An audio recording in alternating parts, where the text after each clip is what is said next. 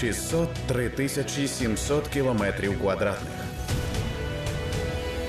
нашої вільної України. Вирок у справі збитого літака MH17. Що вдалося довести слідству? Хто далі в списку обвинувачених і коли можна буде засудити Путіна? Відповідає Андрій Гук, експерт у галузі авіаційного права. Е, Скажіть, будь ласка, як ви оцінюєте вирок суду Нідерландів? Чи було щось для вас неочікуваним у цьому рішенні? А що можливо власне е, було дуже закономірним і насправді дає нам в майбутньому багато можливостей відкриває насправді? А, ну, цей вирок він має дві такі, напевно, сенсації. Це перше, це те, що дуже чітко суд дійшов до висновку, що ще з 2014 року ЛДНР це була організація, яка повністю контролюється Російською Федерацією. Тобто є стороною в міжнародному е, збройному конфлікті з Україною, тобто, що саме Росія контролює, здійснює військові дії, координує військові операції цієї організації. Тому ось це є дуже важливим е, як для майбутніх судових справ, так і в цілому для оцінки конфлікту, який ще з 2014 року розпочався. Е, Друга сенсація це те, що є один виправдовувальний вирок відносно Полатова, а, який пов'язаний з тим, що як пояснював суддя, що в голландському кримінальному праві є поняття так званої функціональної співучасті, тобто співучасть є кримінально караною у злочині тільки тоді, коли дуже суттєво вплинула на злочин та його наслідки, і саме Полатов е, суд вважає, що недостатньо доказів для того, щоб вважати, що він суттєво вплинув на, на події, які призвели до злочину, і не міг навіть давати накази е, іншим учасникам, і не міг зупинити і вплинути суттєво на, на, на все це. А інші отримали довічне ув'язнення, включаючи з Гіркіним. Е, Цікавою особливостю також є те, що по Гіркіну окремо суд звертав увагу, що немає доказів, що йому було відомо про конкретний бук до моменту катастрофи, е, але він є командувачем і автором самого плану збиття літаків, і саме його зв'язки допомогли отримати бук ЛДНР і використовувати його. Тому власне він і несе відповідальність в такій же мірі, і йому також призначено покарання е, максимальне позбавлення е, волі довічне. Е, тому от це основні такі питання, які можна висвітлити. Чи може зараз правосуддя дотягнутися до обвинувачених? Чи відомо де вони знаходяться, і відповідно які шанси посадити їх реально за грати? Е, Прокуратура голландська окремо говорила і приділяла увагу тому, що звичайно не очікують, що Росія видасть своїх громадян, е, якими є двоє з е, засуджених. Отже, е, очевидно, що двох Росія не видасть, е, е, і є сподівання, що з часом можливість дотягнутися руці правосуддя до них все таки є. Я правильно розумію вас, так? Так, так, так. Ем, Якщо говорити про те, які тепер двері, да, так би мовити, відкриває цей вирок, що далі? Можливо, конкретно спершу давайте поговоримо про справу про збиття літака рейсу MH17.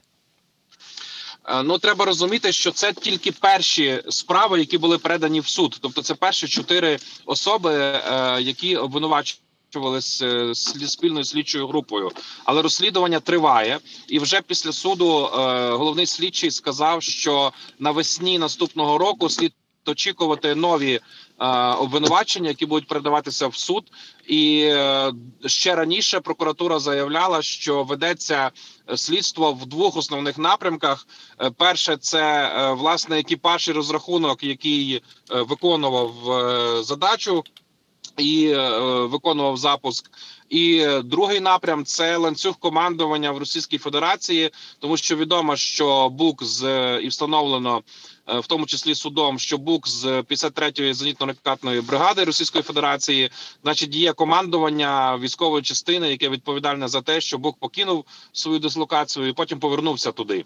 А, власне на цьому зараз слідство сконцентроване, і слід очікувати, що наступного року ми побачимо нових е, підсудних.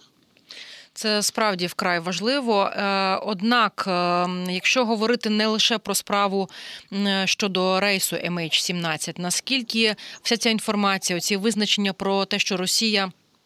Е, Контролювала так звані ДНР і ЛНР, по суті, що, е, що це дає Україні у тих е, справах, у тих позовах проти Російської Федерації, деякі з них вже насправді на етапі розгляду. Що ви можете тут сказати? Ну, є кілька процесів паралельно, які відбуваються щодо цих вироків. Е, Це суд е, позов України до міжнародного суду ООН проти Російської Федерації, де Україна звинувачує Росію у фінансуванні тероризму, і там епізод з постачанням цього буку е, якраз є має велике значення. Це один з великих частин цього позову. А є міждержавні спори в Європейському суді з прав людини, і є позов щодо компенсації також в цьому суді проти Російської Федерації, і є е, процедура в Раді КАО, де Нідерланди е, після невдалих переговорів з Російською Федерацією вимагають від неї компенсацій за е, збиття цього літака і для родичів жертв. Тобто, всі ці процеси йдуть, е, і в них е, також має значення оцінка конфлікту. І е, ми маємо перше судове рішення. По суті, це фундамент для подальших е, проваджень проти фізичних осіб, і також фундамент для тлумачення цього конфлікту як в міжнародному кримінальному суді, так і в інших міжнародних інстанціях. І тут важливим нюансом є те, що суд е, з одної сторони, визнаючи, що це міжнародний збройний конфлікт, учасником якого є Росія, з іншої сторони, суд не надав е, судового імунітету від звичайного кримінального переслідування е, Гіркіну і компанії е, як військовим комбатантам, в першу чергу посилаючись на те, що вони самі себе. Так не ідентифікували, і Росія заперечує, що вони отримали якісь військові накази. Тобто, з одної сторони, в звичайному кримінальному праві е, відкрита дорога, щоб судити всіх учасників ЛДНР. А з іншої сторони, е, ми очікуємо статусу інших підозрюваних, які власне є кадровими військовими Російської Федерації. Тому от в юридичному контексті е, цей вирок має неабияке значення, і прокуратура голландська по суті апробувала судом свій метод розслідування і свої способи доказування. Тобто, коли об'єднуються е, показання свідків, сателітні дані, дані перехоплених телефонних розмов, їх е, ідентифікація, наприклад, з відеоінтерв'ю того ж самого Гіркіна, де по голосу його ідентифікували, що на телефонних розмовах перехоплених також він, е, плюс експертизи. Е, Плюс е, арена тест, коли уламки е, е, перевіряли. Е, До речі, Україна робила цей арена тест, взривала боєголовку справжню навколо металових пластин, і ці сліди від вибуху звірялися з тими, які були на уламках літака. І все це судом визнано належними доказами, включаючи записи телефонних розмов, які СБУ передавала. І це означає, що майбутні обвинувачення також можуть ґрунтуватися на таких доказах. А якщо ми мову ведемо про ту ж саму 53-ю зенітну ракетну бригаду, то там є і військові російські, які надавали показання, це вже відомо. Е, і власне все це ляже в основу нових обвинувачень. А були якісь такі найбільш складні для доведення факти, про які е, в підсумку говорило слідство, е, і, і відповідно на підставі чого потім суд е, вже ухвалив свій вирок. Ну, складностей було насправді багато, тому це зайняло не, не один рік е, слідство і доказування. Е, найважче було е, те, наскільки прискіпливо прокуратура і суд займалися всіма альтернативними версіями, які висувалися захистом Полатова і Російською Федерацією, навіть ті, які не прозвучали в суді. Е, Тобто, е, щоб зрозуміти рівень е, досліджень, які зроблені прокуратурою, розглядалися навіть версії метеорита і блискавки, які попали в цей літак. Ого. І розглядалися вони не просто так, так а, а буквально науково з експертизами. Тому всі версії, все озброєння, яке є в Російській Федерації, все озброєння, яке є в Україні, все воно було дуже детально перевірено. Чи мож, чи, чи, чи була взагалі технічна можливість, щоб літак був збитий якимось іншою зброєю, чи українським, наприклад, буком? Є навіть епізод, де голландська розвідка е, українські буки знаходила, які Україна не розкривала е, слідству, і, і їх також перевіряла, чи могли вони здійснити такий постріл. Тобто то ну можна уявити наскільки складно це робити дистанційно там голландським слідчим, а, але е, також складність має е, так звана суб'єктивна сторона цих злочинів. Е, з одної сторони, конструкція е, статті, по якій судили, вона передбачає, що суб'єктивна сторона не має такого значення, тому що мова йде не про умисел на вбивство людей е, чи збиття цивільного літака, а доводився умисел на, на збиття літака. І який призвів до наслідків у вигляді загибелі людей, тому в цій частині на даному етапі було дещо легше, тому що е, не було не мало значення, який намір був у бойовиків ЛДНР збивати військовий літак український чи щось інше, е, але однозначно був намір на збиття літаків, і цього достатньо для того, щоб вони несли покарання за цей злочин. Дуже багатьох цікавить, е, чи допоможе цей вирок конкретно притягнути до відповідальності військово-політичне керівництво Російської Федерації. Всі, звісно, говорять або про міністра оборони, начальника генштабу РФ і самого Путіна. Ну тут треба розуміти, що в міжнародному праві є так званий судовий імунітет для високопосадових осіб е, держав в інш в судах інших держав. І відповідно розраховувати там, що е, в звичайному кримінальному провадженні опиниться на лаві підсудних там, наприклад, Путін е, є неможливо. Це просто не, неможливо по міжнародному праву. Але якщо ми говоримо про міжнародний якийсь кримінальний трибунал, який може бути створений, то звичайно цей вирок також є одним з кроків до такого результату. Те, що ми можемо побачити в такому суді, як е, зараз ми були свідками, то це може бути е, ланцюг військово військових е, на рівні військової частини до міністра. Тобто, це цілком можливо, і подивимось е, навесні наступного року, що оголосить е, прокуратура. Як оцінюєте, до речі, реакцію Російської Федерації на цей вирок? Хоча вона певною мірою очевидна, однак. Ну, вона очевидна і очікувана. Так вони заявили, що вони не будуть видавати громадян і вважають вирок політичним.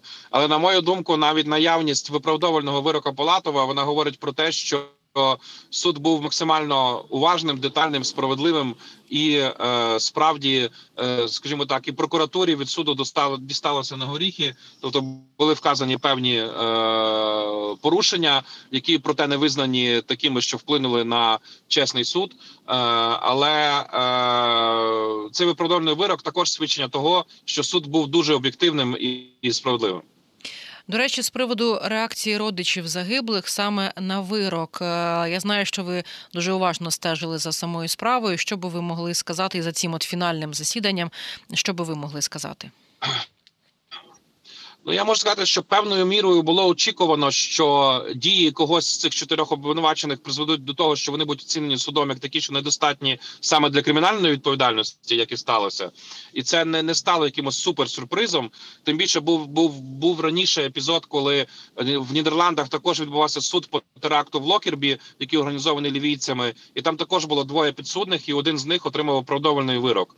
Е, тобто, це не є чимось таким, скажімо так, що шокувало родичів, але те, чим що родичі всі відзначали в своїх виступах е, після суду, це те, що суд е, справді виконав функцію в тому, що визнав зв'язок Росії і роль Росії і відповідальність Росії в за дії ЛДНР. І це відзначали власне окремо, що це родичам дуже важливо і потрібно було почути. Е, Ви вже почали говорити про те, які далі перспективи саме цього великого розслідування, і вже є інформація про е, те, що наступного року назвуть наступних обвинувачених. Е, Ви почали частково про це говорити однак, могли би ви конкретизувати, хто саме може опинитися та в цьому списку?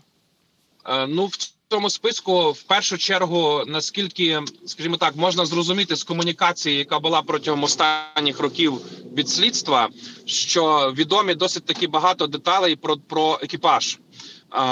Тобто, я так розумію, що є якісь свідки і є якісь дані в слідства про те, хто саме е, виконував ці накази. А також є певні свідчення, хто віддавав накази е, щодо бука, а, і хто комунікував на другому стороні, е, скажімо так, телефонного дроту е, з Гіркіном і іншими щодо доставки цього буку. Тобто мова йде швидше всього про командування 53-ї ракетно-зенітної е, бригади Російської Федерації.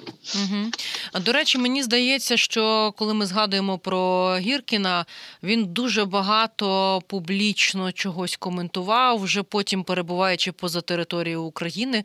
Наскільки ось ці якісь його, зокрема, публічні коментарі, е, хоча він заперечував, наскільки я розумію, свою причетність і вину, е, наскільки все-таки воно було корисним для слідства, чи е, це так не дуже зіграло роль? Е, Ну, в першу чергу, те, що Гіркін заперечував, тобто так звана посткримінальна поведінка, зіграла роль в покаранні, яке йому призначено, тому що він визнаний напівфункціональним співучасником. Тобто, ще раз повторюсь, суд не знайшов доказів, що йому було відомо, і навіть нема записів, де би він говорив про бук до катастрофи. І тому е, в нього був би шанс отримати менше покарання, е, якщо би він не заперечував свою відповідальність за це. І це суд відзначав окремо, що ось таке заперечення додавало більше страждань родичам. Е, і е, також треба відзначити, що ті інтерв'ю, які давали підсудні вже під час судового процесу, вони зіграли роль в тому, що суд е, і прокур і слідчі ідентифікували голос Гіркіна і порівнювали цей голос в інтерв'ю з голосом на записах, е, які перехоплені СБУ, і приходили до висновку, що це одна і та сама людина, і таким чином інтерв'ю Гіркіна допомогли в е, автентифікації тих записів, які перехоплені СБУ. Е, До речі, ось ця історія, оця теза, я перепрошую, про те, що Росія повністю контролювала ЛДНР і їхні військові дії. Наскільки це загалом зараз допомагає Україні комунікувати, на вашу думку, е, ну, скажімо так, навіть в юридичній площині? Тому що мені здається, коли йшлося про 14-й рік, було складніше це доводити і щось пояснювати. Так, насправді, е, скажімо так, між юристами були побоювання в тому, як е, буде оцінюватися цей конфлікт і зв'язок Росії, скажімо так, наприклад, справа в міжнародному суді ООН про фінансування тероризму. Там є дуже багато так званої суб'єктивної сторони, тобто потрібно доказувати намір, що Бук постачався саме з наміром збивати цивільні літаки, тобто виконувати тероризм, і це е, дуже складна насправді юридично для доказування. Обставина, і е, власне тому це насправді великий успіх е, і перемога в юридична в, е, такій оцінці конфлікту і зв'язку Росії. Крім того, Ну, цей зв'язок Російської Федерації е, в суді знайшов відображення також в тому, що коли почалося 24 лютого е, велике вторгнення Росії в Україну, це також на суд справило враження і було е, озвучено як підтвердження е, тому, що Російська Федерація вже тоді, в 2014 році, контролювала ЛДНР. Тобто, сама, на жаль, отей час, що так довго тривало розслідування, і саме судове засідання було розтягнуте в часі, воно навіть певною мірою зіграло, на жаль, на руку тому, який вирок було ухвалено, наскільки я розумію. Правильно, пане Андрію? Ну тобто, це полегшило переконання Мгм. суду в тому, що оч- е, скажімо так, таємне можливо для них стало явним. Так. Тобто, це ті речі, які очевидні для нас з нашої перспективи тут, е, це одне, а юридичне доказування це зовсім інше. Тому що довести, що, наприклад, та сама 53-я ракетно-звітна бригада постачала бук з метою е, там якогось терору, це дуже непроста задача, яку ще потрібно буде е, доводити. І те, що міжнародний суд ООН в принципі прийняв до розгляду е, таку заяву України про фінансування Росії тероризму, це вже безпрецедентне явище, і це величезна перемога української юридичної команди, тому що це вперше, коли прийнято таку заяву е, до розгляду по суті міжнародним судом ООН. Це була розмова із Андрієм Гуком, експертом у галузі авіаційного права, про вирок у справі про збитий літак MH17, що вдалося довести слідству, хто далі в списку обвинувачених і коли можна буде засудити Путіна. 603 тисячі 700 кілометрів квадратних нашої вільної України.